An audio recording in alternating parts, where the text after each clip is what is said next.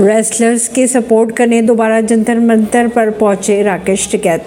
UP विधानसभा परिषद की दो सीटों पर उनतीस मई को होंगे उपचुनाव उसी दिन आएँगे नतीजे। पाकिस्तान के सिंध में पचास हिंदुओं ने धर्म परिवर्तन कर कबूला इस्लाम।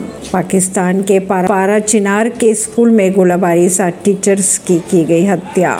यूपी में पेरेंट्स को लगा झटका, प्राइवेट स्कूल अब नहीं लौटाएँगे पंद्रह फ़ीसदी फ़ीस। पाकिस्तान के विदेश मंत्री बिलावल भुट्टो एस समिट में शामिल होने के लिए पहुँचे गोवा। गो फ़र्स्ट ने 9 मई तक अपनी विमान सेवाएँ कर दी है। रद्द बयान जारी कर मांगी माफ़ी।